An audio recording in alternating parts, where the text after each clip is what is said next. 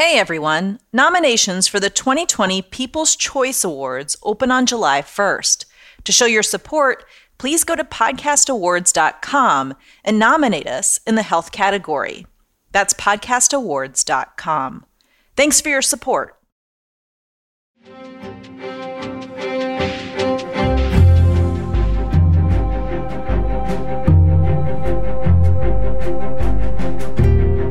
I'm Dr. Celine Gounder, and this is Epidemic. Today is Tuesday, June 30th.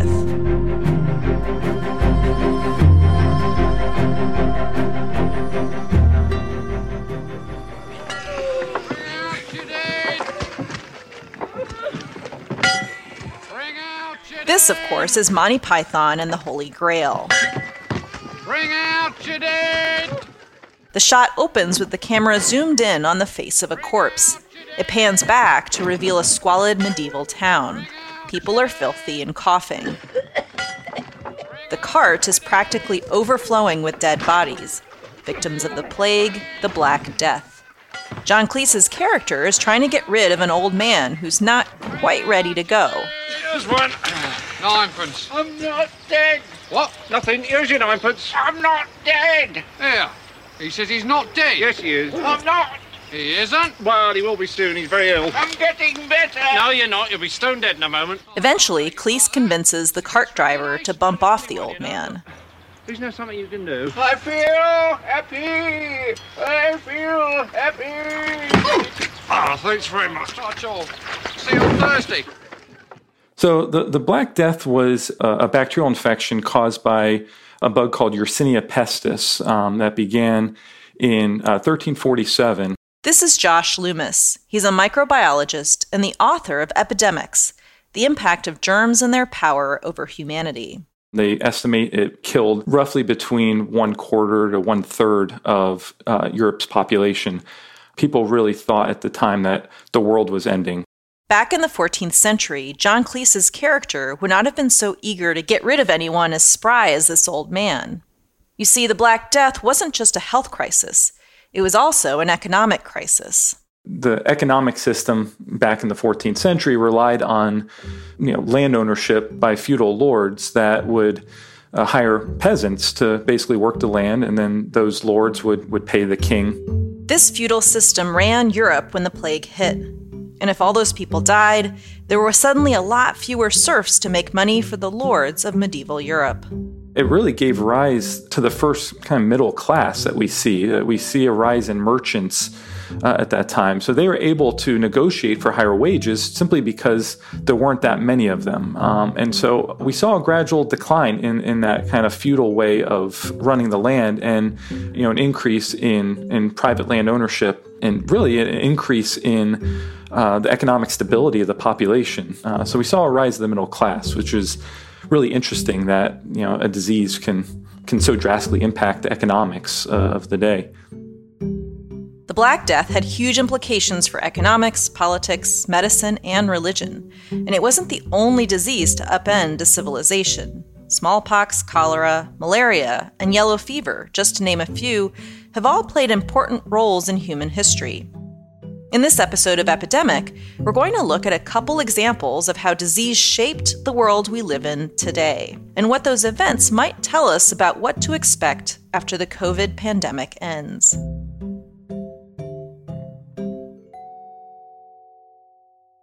The Black Death was actually the second of three plagues that ravaged Europe. It was a gruesome disease. It would have started with uh, a high fever and progress gradually to uh, necrotic lesions that would develop in the lymph nodes. And so you'd see these kind of blackened areas, uh, often on the neck, but sometimes uh, in the groin area and, and the armpits where, where the major lymph nodes are located. But that's not what actually killed people. So, as, as grotesque as that looked, that's usually not what killed people. The bacterium eventually would spread into the blood and would cause shock. And then beyond that, it would spread into the lungs and cause a uh, fatal pneumonia. Rats probably were responsible for spreading it between cities, but very likely it was the, the pneumonic form of the disease is how it spread within a city from person to person. It was probably not all that different than uh, how COVID 19 uh, is spreading through respiratory secretions. And like COVID, the bubonic plague could infect anyone, including priests and nuns who were caring for the sick. People started to see that even these holy men and women were dying. And so what happened was the European Catholic Church at the time, which was the only Christian church that existed, saw a, uh, a massive number of people leave the church and, and, essentially lose faith. And what was interesting, it also had a major impact in fundraising. You think about, you know, dead people don't don't tithe their their salary, so the church was in a really dire need of financial rescue. Some enterprising priests came up with a plan to make money quickly indulgences basically let wealthy people pay money to have their sins absolved.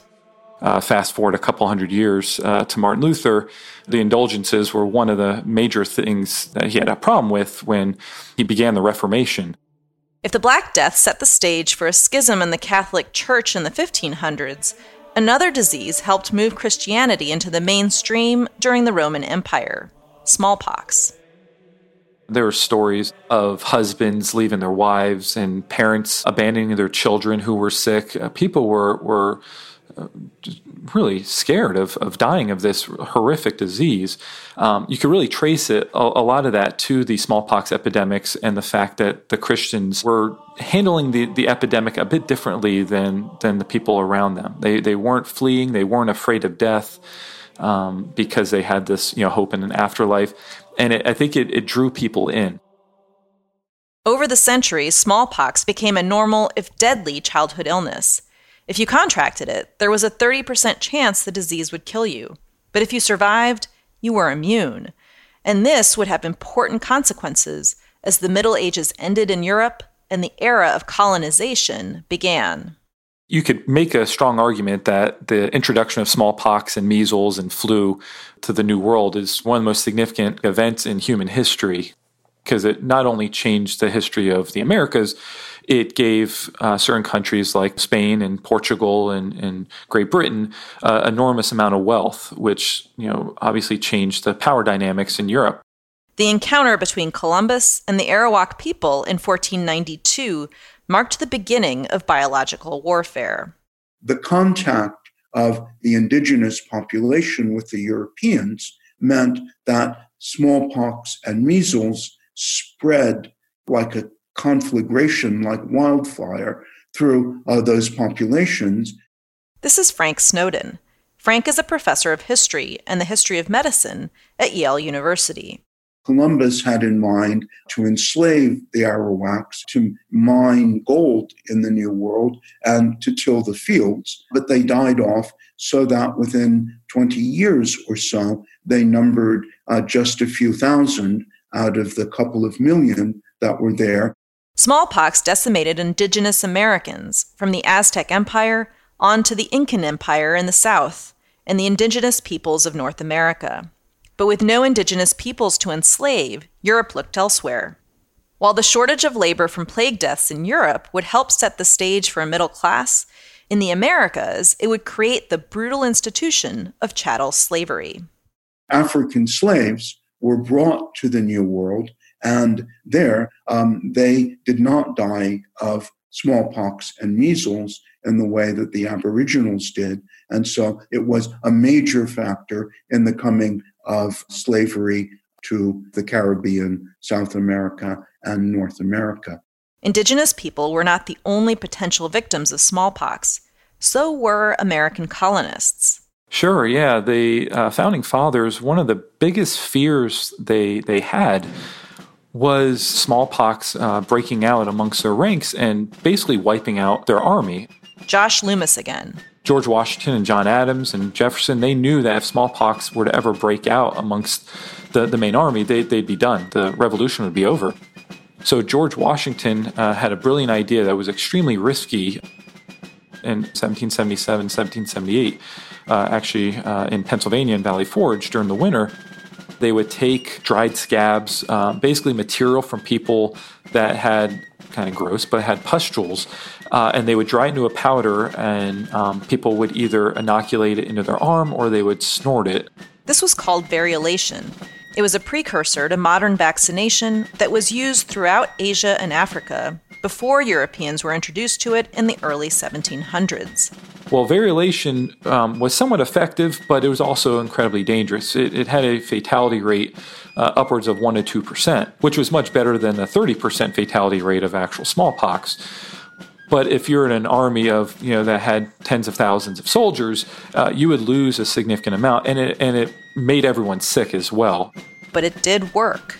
And within a, couple winters, his whole uh, army was protected. And so uh, we saw really the impact of this because there was an army that was uh, going up into Canada and Quebec that wasn't protected, and, and smallpox did break out amongst that army, and the British had absolutely no problem um, defeating them it was almost kind of a control group uh, in this experiment of a group that wasn't variolated, and, and smallpox uh, decimated them. Whereas Washington, uh, you can argue his decision possibly saved the revolution. Disease wasn't always a weapon for the colonizer. Tropical illnesses like yellow fever and malaria played important roles in turning away European colonizers. Let's go back to the island where Columbus encountered the Arawaks. While George Washington was variolating his troops at Valley Forge, the island was the wealthiest colony in the world, Saint Domingue. The sugar plantations there made France rich, but the system of slavery that produced that wealth led to constant violence and uprisings. And there was another problem. Europeans had no immunity to yellow fever in 1791, Toussaint Louverture led a rebellion on the island and overthrew the French planters. This was the greatest slave rebellion since Spartacus and one of the greatest slave rebellions in the history of the world. But France's new leader, Napoleon, was not done with Saint Domingue. He wanted to get back control of the island's sugar wealth and reinstitute slavery. So he resolved to send a huge armada something like 60,000 troops sailed from France to restore order, French control, and slavery to Saint Domingue.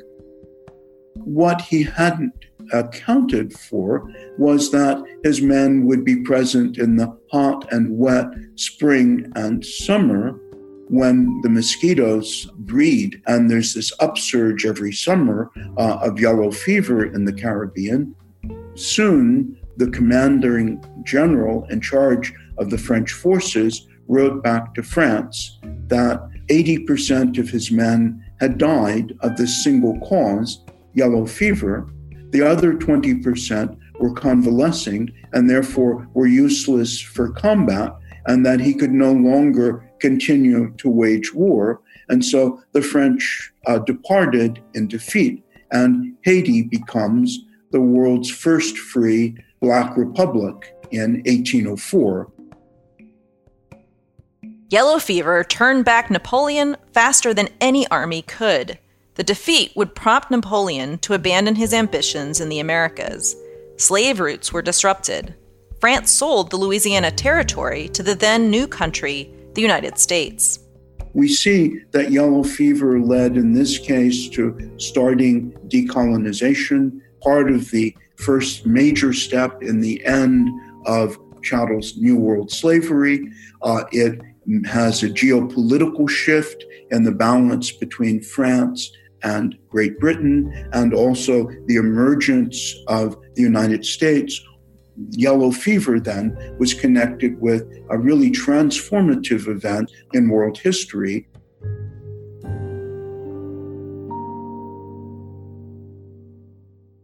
Yellow fever and malaria also defended large parts of Africa from colonization. This was the case all the way up until about the 1880s. Uh, and then what changed was the discovery of a very um, powerful and effective drug called quinine. Quinine comes from the bark of a tree from Latin America. It was mass produced, and colonizers carried it with them into the interior of the African continent. So once they had this, this quinine protection, that was pretty much it. Um, they there was a meeting in Berlin in the in the late 1880s where they they literally uh, got a map of Africa and European powers um, carved it up, and within you know a decade, all of Africa was under the control of, of the Europeans. So, yeah, malaria and yellow fever was was the the primary African weapon against the European diseases, but uh, quinine kind of ended that. I mean, it makes sense, right, that a lot of our infectious disease research is done out of the army and, you know, facilities like that today, even. Yeah, yeah, absolutely. Yeah, you, you have to uh, protect your soldiers. And it, kind of a funny side story of that the, the tonic that uh, quinine was made in, it was a very bitter uh, extract from a, from a tree bark and the sailors would refuse to to drink it, and so uh, they eventually allowed them to uh, mix it with the alcohol that they had on board, which was gin. So they believe that kind of gave rise to the, the modern gin and tonic. And if you look at tonic water, it still actually has trace amounts of quinine in it um, for flavor. So yeah, it's funny how some of these impacts were major and some of them were minor. Uh, a lot of little things we don't know about that you know affect our everyday lives. Not every disease or epidemic results in its own signature cocktail, but Frank says even the mundane details of everyday life determine how an epidemic unfolds. When, where, and how a disease thrives, and the vulnerabilities it exposes, are unique to each society at that moment in time. Take the example of cholera in Europe during the Industrial Revolution. So you had the rise of teeming slums of the kind described by Charles Dickens. Housing was overcrowded, uh, was inadequate. Um, it also meant that there were no sanitary facilities in terms of sewage, toilets, clean water supplies. People were getting cholera because their drinking water was contaminated with feces that carried the bacteria. But cities around the world started taking action to address these conditions. Things like sewer systems, clean drinking water, paved streets, and garbage collection were all implemented in response to cholera epidemics. So that we could say that in uh, New York City, uh, now or Rome where I am, it's pretty unthinkable that Asiatic cholera would cause a major outbreak or epidemic because we have those bulwarks of sanitation to protect us. We can see some parallels between the public health efforts that came out of the fight against cholera today. It starts with an English lawyer back in the 1830s named Edwin Chadwick. Chadwick was a believer in something called the filth theory of disease. That disease was a product of people who lived in poverty and filth, brought upon themselves both sickness and also immorality, drunkenness, were all the product of poverty and uh, social dissolution. Chadwick saw the terrible living conditions in cities like London that gave rise to epidemics of cholera and typhoid. He also saw the revolution happening in France and was terrified of it spreading to England. He became fixated on the idea that sanitation was the key to preventing disease and, as a result, avoiding social turmoil. He was concerned exclusively, almost obsessively, with the single issue of filth and wanted to create better housing, clean water, uh, sewage systems, using of soap bars. All of this uh, was part of Chadwick's vision, and it was a vision of making Britain healthier, cleaner, and much more socially stable. Chadwick's obsession with cleanliness as a means of social control ignored a lot of other reasons why people were unhappy. Terrible working conditions, low pay, and poverty weren't on his radar. But the sanitary movement he spearheaded made big improvements in the lives of people in Britain and eventually around the world.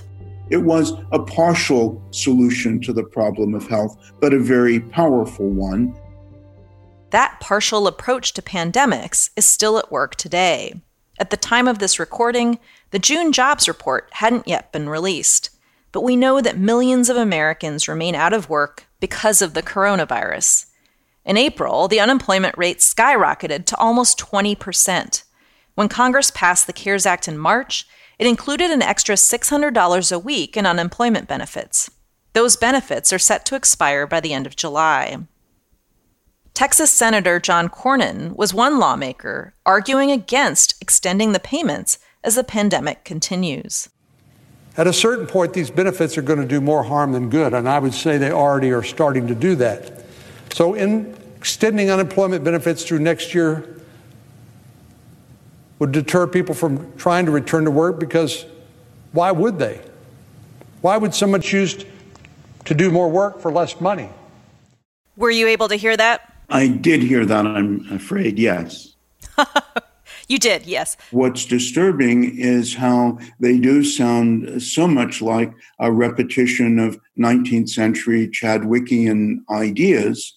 And the problem with Chadwickian ideas is that they were powerful, they were important, but they were extraordinarily partial ideas with regard to the causes of illness and poverty Frank is talking about Chadwick's other legacy, the Poor Laws.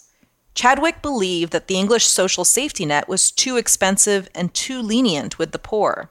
Remember, Chadwick is talking about help for the poor in 1830. Along with his crusade for cleanliness, Chadwick thought society would be better off if people had to work harder to access necessities like food, shelter, and health care. So, in extending unemployment benefits through next year, would deter people from trying to return to work because why would they? I actually think this is a, a profoundly disturbing concept and one that would bring us much worse health, um, much more social uh, tensions in our society, and would end up not being effective because if the poor don't have access to healthcare, for example, and part of our massive unpreparedness for COVID 19 is that so many people are outside the system. Public health depends in the modern world on accurate, timely information, and having people outside the system means that public health officials are blindfolded and have their hands behind their backs just like cholera exposed the weaknesses in European society, COVID is doing the same for us. Working class Americans and people of color are disproportionately affected by COVID. They often can't afford health insurance or aren't offered it through their jobs. They can't afford to stay home to reduce their exposure to the virus. And they can't socially isolate because they live in crowded housing. And these are some of the reasons why COVID is hitting the United States harder than any other developed nation in the world. I'm postulating that microbes reach us through channels that we ourselves create. And uh, I think that the truth of the matter becomes inescapable that we are going to have to realize that, like it or not, in the long run, what happens to the most vulnerable amongst us is going to happen to all of us. Despite these challenges, Frank says he's cautiously optimistic. The bubonic plague and cholera, for example, were devastating pandemics, but they also led to the creation of modern public health and sanitation. There's still a chance for COVID to have its own silver linings, even if we can't see them right now.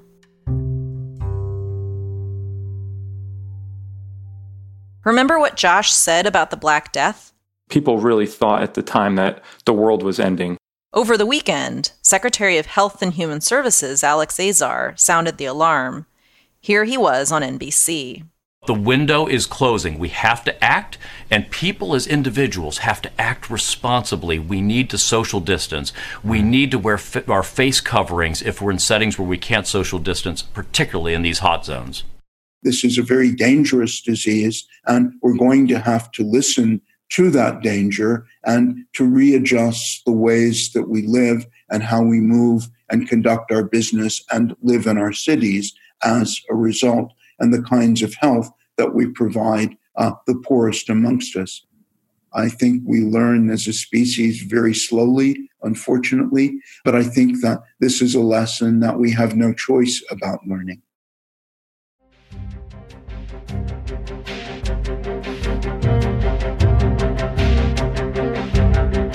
Epidemic is brought to you by Just Human Productions. We're funded in part by listeners like you. We're powered and distributed by Simplecast. Today's episode was produced by Zach Dyer and me.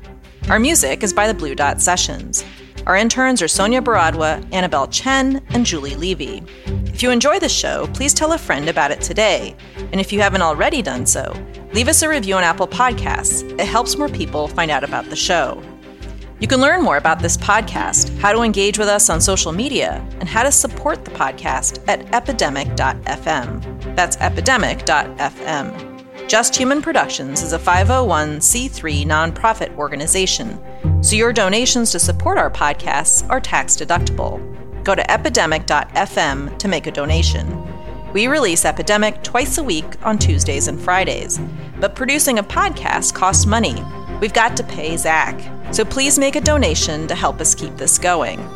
And check out our sister podcast, American Diagnosis. You can find it wherever you listen to podcasts or at americandiagnosis.fm. On American Diagnosis, we cover some of the biggest public health challenges affecting the nation today. In season one, we covered youth and mental health. In season two, the opioid overdose crisis. And in season three, gun violence in America. I'm Dr. Celine Gounder. Thanks for listening to Epidemic.